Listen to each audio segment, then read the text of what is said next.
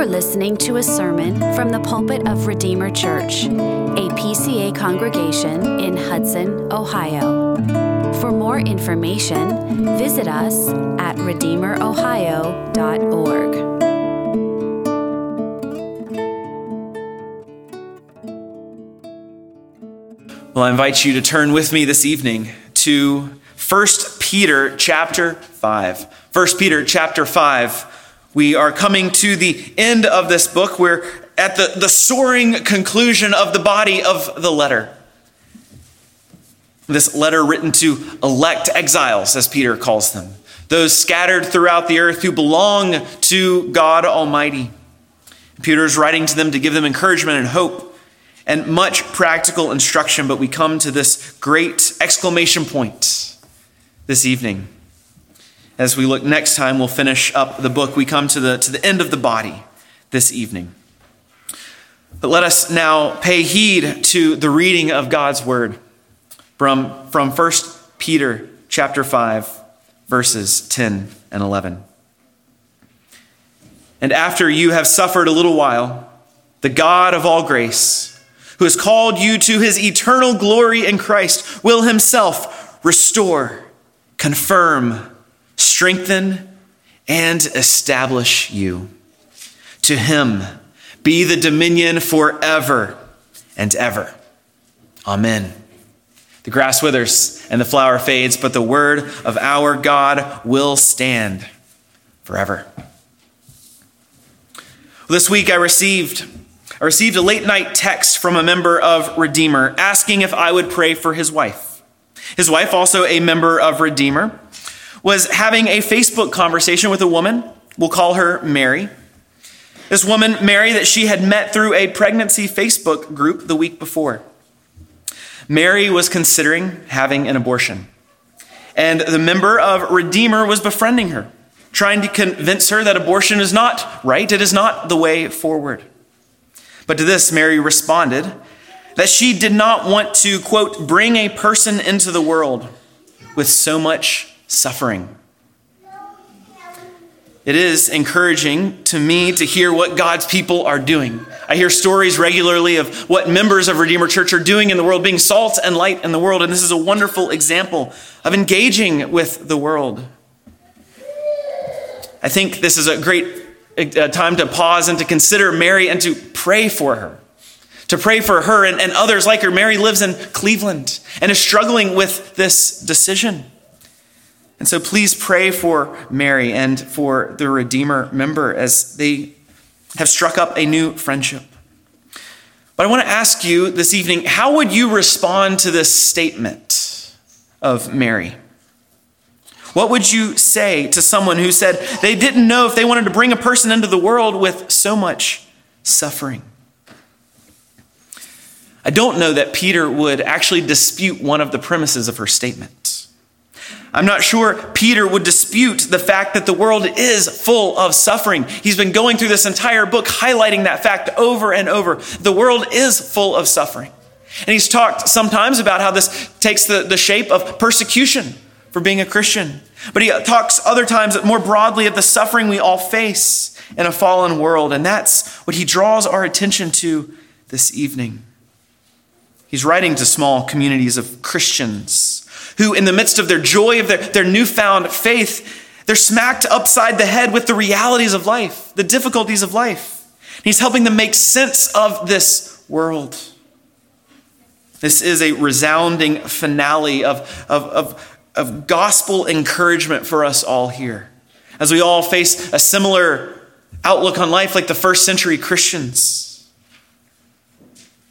These are words to post on your refrigerator words to memorize, to call to mind in the good and the bad and the mundane moments of life, because Peter here brings us back to what is true. We need to remember what is true. And knowing what is true orients our life today towards our future life with God.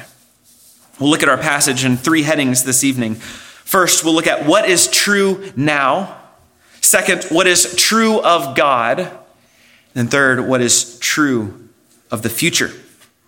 First, let us see what Peter has to say of what is true now. He begins verse 10 and after you have suffered a little while. He brings to mind suffering, suffering that comes in many shapes and sizes, suffering that is physical, suffering that is emotional or relational, suffering sometimes that looks like religious persecution. But he tells us suffering is real and we will experience it even as Christians. Suffering is hard. And it has led many to despair of life itself. And I'll say if, if you don't know suffering, you will. If you don't know it yet, you will at some point. We all face death in our future. Whether it's the death of a loved one or your own final journey through death, there will be suffering that you will face. Life is, as we've said many times, a vale of tears. The 20th century sociologist and cultural commentator Philip Rieff, he once observed that in past times, people did not go to church to be made happy. They went to have their misery explained to them. They didn't go to church to be made happy, but they went to have their misery explained to them because he's critiquing now a therapeutic culture where we go to church to feel better about ourselves, to feel happy. He's saying, no, in the past, people understood that life was difficult. And so we went to church to understand our suffering in light of eternity. That's what Peter's doing for us tonight. To help us understand our misery, have it explained to us in light of what is true think too often we are more interested in denying the reality, this reality of life, the reality of life in this world and seeking eternal happiness now than we are in seeking the Lord in the midst of life's difficulties. Suffering itself is predicated on the reality of sin. No sin, no suffering. But because sin has entered our world, it has broken our world at its core. And suffering now cries out to us the world is not how it should be. This is not how it was created to be. Sin upended the world. It broke our communion with our Creator and with one another. It broke the world to its very core. And now the rot of suffering that exu- and misery that exudes from this world, this world that even prior to sin was good and, and, and did none of these things, it shows us we are in need of things being made right. And we'll come back to this. But for now, suffering exists. But Peter says, You suffer now for a little while. For a little while. Now, he's not saying your suffering in your life will only be for a little small part of your life. He's using language that sets our experience now in relation to the eternity of glory that is coming. This present age is passing away. The age to come will fully envelop us. Our suffering is but only for a season. The whole of our lives now are but a blip on the eternal radar. In the true scheme of things, our lives are only for a little while. And as much as we feel like every moment here is lasting for eternity, it is not. And he says, Your suffering is only for a little while. What happens now does not define you. Your sin, if you are in Christ, does not define you. Your suffering does not define you. All that you see today is but for a little while. It will pass away as Christ himself is revealed. Suffering will end for the Christian. So, what is true now? What is true now is that we experience great suffering great suffering, but it does not have the final say. And for those who are in Christ, our suffering will come to a de- decisive and complete end. It is only for a little while. And Peter tells us how it will come to an end. Why it will come to an end as he reminds us of what is true of God. So let's turn to our second heading this evening what is true of God? Peter writes, The God of all grace who has called you to his eternal glory in Christ. Without this reality, the God of all grace, without this, there would be no hope of that suffering coming to an end. And in our sin, apart from Christ, our suffering, indeed, there is no promise that it will cease. It will continue for eternity. But God comes to sinners.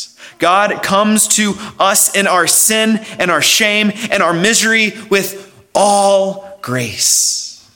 Peter calls him the God of all grace. There is no grace but that which is found to him. Every drop of grace is in the God of the universe. And he comes to us. He overcomes our sin. He overcomes our arrogance and our pride. He overcomes both the respectable sins and those sins that you keep tucked away in a closet and you won't tell anybody about. There's nothing too filthy. There's nothing too dirty, too guilty, too shameful for the grace of God to step into and wipe away and to leave you pure before the face of the Almighty God. He is the God of all grace. And this grace has a future orientation, as Peter says. The God of all grace has called you to his eternal glory. Or maybe a better way to say this, he has called you into his eternal glory, to step into, to come into this glory that will persist for eternity.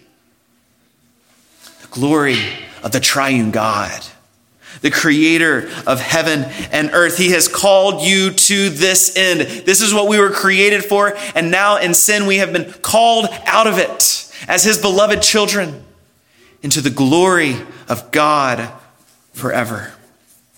And he'll expand upon this in a moment. But this calling into this glory is calling a calling in Christ. All of this, all of this grace that comes to us is, has come in Christ. Those who trust in him now belong to him, are united to Christ, are his, are his brothers and sisters, co-heirs of this eternal life with Christ.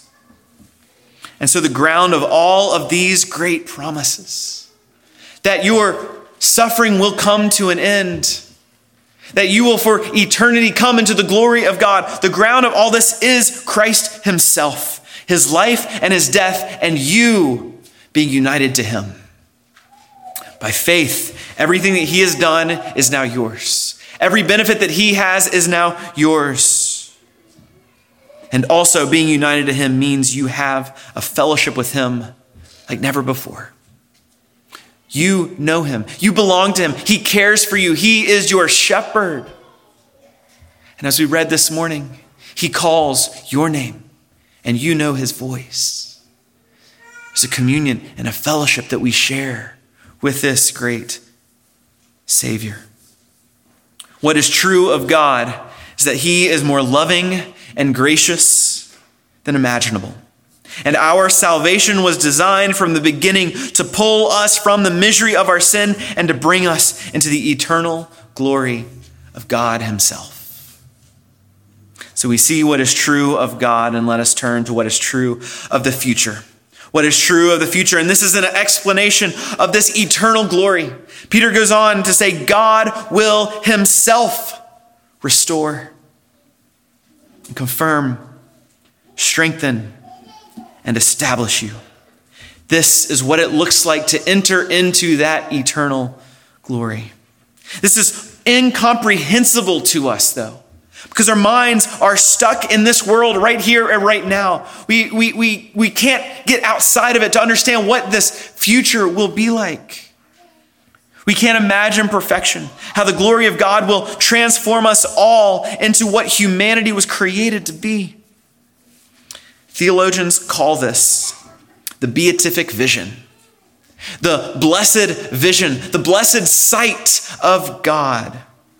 As we read earlier from 1 John, we will see God and we will be like him. We will be transformed. No, not that we will become gods, but we will become like him in every way a creature can be like its creator. We will be like him in all purity and righteousness, all joy and peace, enjoying the fellowship of God. And this is the greatest hope of the Christian. Peter's made this point elsewhere through this book. And I've said it before, but it bears repeating that we, we often talk about being forgiven of our sins and, and praise God for that because, because there's no hope for those who have their sin upon their own shoulders. But the purpose of being forgiven of our sins is not simply to be forgiven of our sins. The point of being forgiven of sins is that we can have this that we have fellowship with God, that we have this blessed vision of God, that on that final day, when our bodies are resurrected out of the ground and our souls and bodies are reunited, we see God face to face. That's the point of all of this. It's not sin for being forgiven sin for the sake of being forgiven sin. It's so that we will have the righteousness of Christ, perfect righteousness to stand in God's presence forever this reality, this beatific vision is too great for us to understand. But theologians have, have, have done, uh, done the best they can, although struggling, to find words to describe it.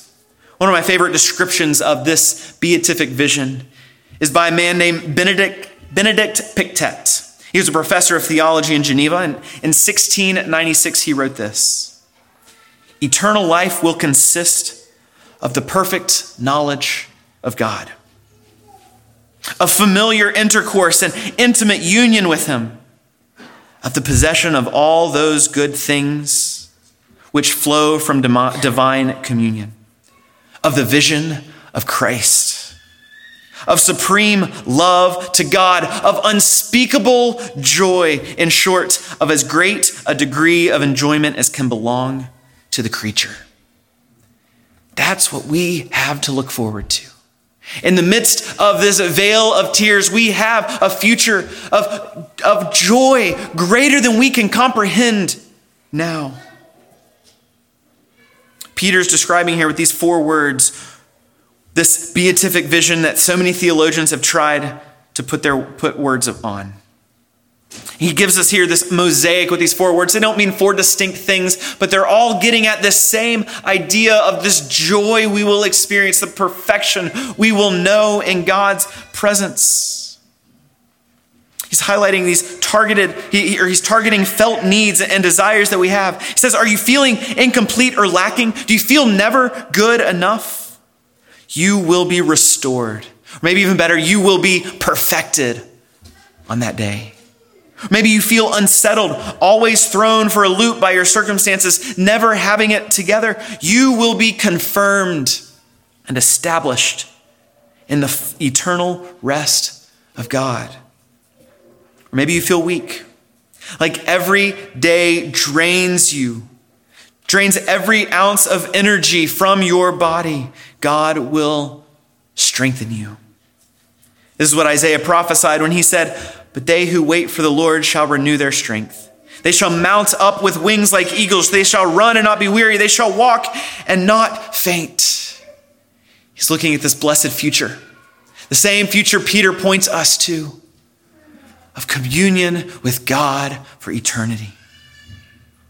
This is truly scratching the surface because our minds cannot now comprehend what it will be like to behold God Himself. We will shine greater than Moses' face when he met with God. We will be changed and forever established. Every tear will be wiped away. No more suffering will ever come upon us. It will be pure bliss and joy that only comes from sharing in the life of God Himself. So, what is true of the future? What is true of the future is that it is far greater than we can comprehend. So, where does that leave us today? Where does this leave us now with this great future? Are we stuck now in this world of suffering? I think as we look at this future, this glorious future, the future reaches back into today. And these days that, yes, are full of suffering that Peter has discussed, yes, they're full of that, but we are changed even now in the midst of it. We are looking forward to the, what that future will be like. We're setting our hope upon things in heaven. Peter has implored us to set your hope upon the grace that will be revealed, as he said in chapter 1. He's calling us to yearn for these things. And as we yearn for the future, we are changed in the present. We do what that hymn said to turn your eyes upon Jesus to look full in his wonderful face, and the things of this earth will grow strangely dim in the light of his glory and grace. we experience a foretaste of this eternal glory now. We have the down payment of eternal life as the Holy Spirit resides in us and, yes, gives us a peace that passes understanding because we know the end now. We have joy now. We are given but a taste of what is to come. And so we come to verse 11. And Peter's only response to this, this gospel promise in Christ, what is happening to the, to the Christian? His response to this is now to him be the dominion forever and ever. It is a response of praise. Response, what else can you do but glorify the name of God? Glorify the one who is himself perfection. Glorify the one who has promised eternal blessedness for his people. So we are now a praising people, a glorifying God people, a loving one another people because of what he has done for us. We tell of his wonderful deeds. We glorify him. We sing to him. We say to him, be the dominion forever and ever. I want to circle back to Mary's story. Now, again, I ask you, how would you respond to Mary's statement about her, her resistance to bring a person into the world with so much suffering? What would you say? I think we have to take a lot of time to unpack some of these things, but here's a start at what I would say. Yes, suffering is real and hard, and Christianity does not promise relief from it now. Adam's sin, our own sin, is to blame for our suffering, but God has done the unthinkable. God has given us a greater story within which we can place our suffering here and now. He's given us this greater story of the context of eternal, the eternal glory of Christ, of God in Christ. Yes, without him, your suffering will be without meaning, but in Christ, your suffering is a window into the grace and mercy of God. So turn to him. See the beauty and glory of God. Teach this child who he is but turn to Him. Turn to Him. Look forward to His eternal glory that is awaiting. So here's the rub for Mary. Yes, your child will come into this world of suffering. There's no way around it. It is true. But the child in your womb is a human being created to share in the eternal and magnificent glory of God. Teach this child of this gracious God. Call this child to trust in Him. And come to this God yourself. Despite the suffering you experience now, He will Himself restore, confirm, strengthen, and establish you. Without Christ, all of this suffering is indeed meaningless. And the nihilistic philosophers, I would go down those paths with them. But in light of what is true now, what is true of God, what is true of the future, there is great meaning. To the God of all grace, who has called every believer to his eternal glory in Christ, be the dominion forever and ever. Amen. Let us look to him in prayer. Oh, gracious God that you are, we are astounded that you would give us these good gifts that in Christ all of these blessings are ours. Oh, we long for that day of entering into your eternal glory. Father, hasten the day. Hasten the day of Christ's return, that we would look into his face and hear those words, Well done, my good and faithful servant, as we enter into the eternal rest. We pray, O oh Lord that you, the future, would be molding and shaping us now. That we would be a people, yes, of suffering, but even more a people of hope. A people who know the God of the universe and look forward to your work when Christ returns. We pray, O oh Lord, for Mary and ask that you would strengthen her and that she would know the grace of the Lord Jesus Christ, and of all of us as well, that we would know your grace and your mercy in Christ as we look to him. In his name we pray. Amen. Thank you for listening. For more information, to connect with us, visit us at redeemerohio.org.